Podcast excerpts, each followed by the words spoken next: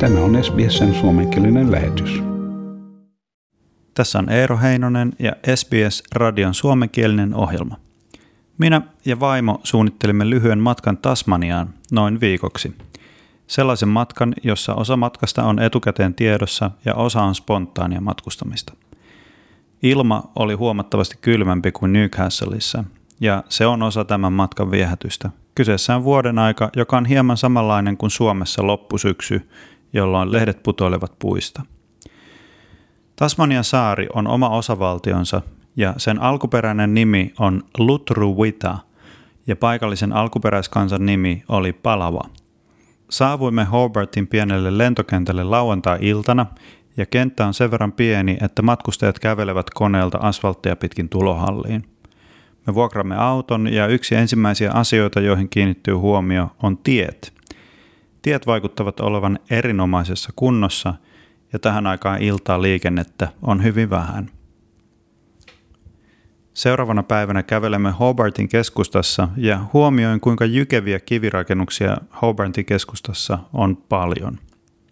Ajatukset kääntyvät siihen, kuinka paljon muurauksen ja kivirakentamisen taitoa ja osaamista on tarvittu, että tällaisessa kaukaisessa saarivaltiossa pystytään rakentamaan kylmää talvea kestäviä monimutkaisia rakennuskokonaisuuksia kivestä. Myös kaupungintalo Hobart Town Hall on iso ja koristeellinen kivirakennus ja edustalla liehuu sekä Australian lippu että Ukrainan lippu. Paikallinen ystävä kertoo minulle myöhemmin, että tasmanialaiset ovat hanakoita ottamaan kantaa maailman asioihin jotka ovat pinnalla ja jotka ovat liikehdintää tasa-arvoisemman yhteiskunnan puolesta. Australian ympäristön suojeluliike sai alkunsa juuri Tasmaniassa ja se liittyy osittain myös siihen, että Tasmaniassa elää maailman vanhimmat puulajit. Nykyään tasmanialaiset antavat huomiota herkästi asioille, jotka ovat epäoikeudenmukaisia tai epätasa-arvoisia, kuten Ukrainan sota, vaikka ne eivät suoranaisesti liittyisikään ympäristön suojeluun. Tasmanian väkiluku on noin puoli miljoonaa asukasta, mutta kuulemani mukaan tällaisena kesäkuun normaaliviikkona saarella on 120 000 vierailijaa. Osa on tullut muista osavaltioista, kuten minä itse, ja osa on ulkomaalaisia matkustajia ja osa on Tasmaniassa liiketoimien vuoksi.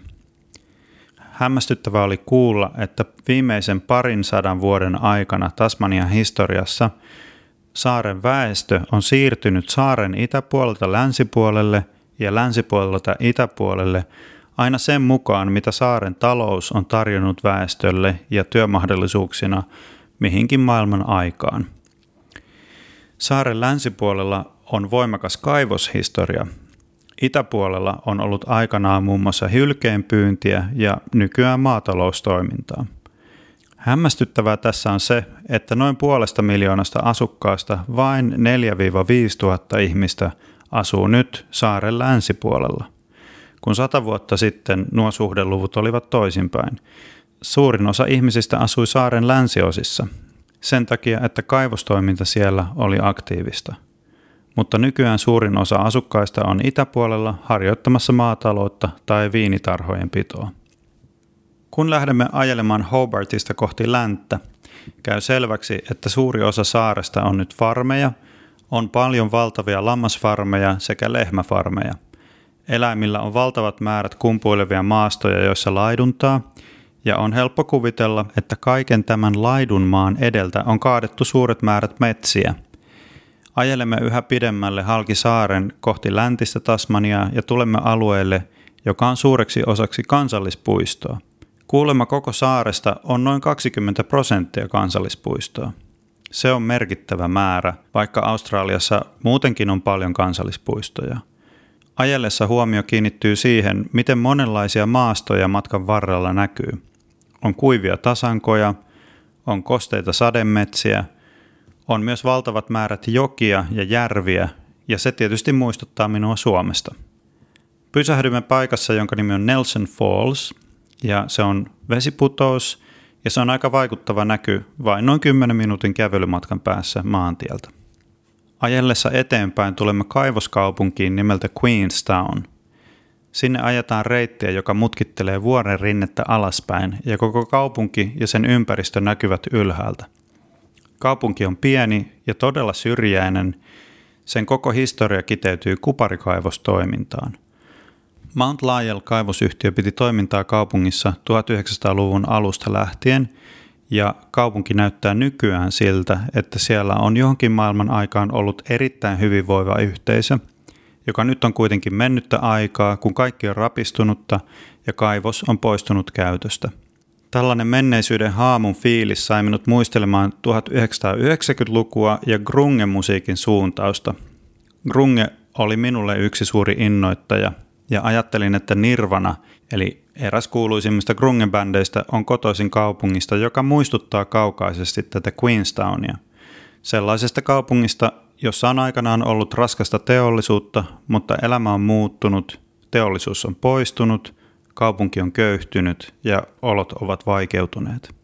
Vaikka Queenstown on jollain lailla surullinen ja melankolinen näky, se palautuu mieleen vielä monta kertaa sieltä lähdön jälkeen – Seuraava etappi matkallamme on Cradle Mountain.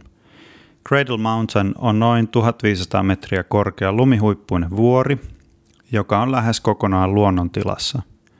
Retkeilijät saavat kävellä vuoren ympäristössä polkuja ja laudoitettuja pitkospuualueita pitkin.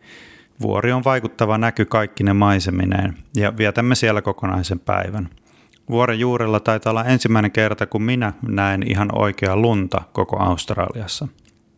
Cradle Mountain kokemusten jälkeen meillä on vielä paluumatka Hobartiin, joka kulkee Tasmanian itäistä puolta etelään.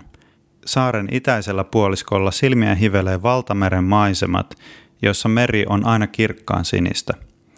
Alueella on valtava määrä viinitiloja ja kuulemma myös erinomaisia ravintoloita. Meille itärannikon kohteena on kuitenkin Freshinet luonnonpuisto, jonne pääsee osittain samalla lipulla kuin Cradle Mountain puistoon. Täällä suunnalla meri on niin kirkasta ja puhdasta, että milloin tahansa tekee mieli mennä uimaan, mutta veden lämpötila on alle 10 asteen.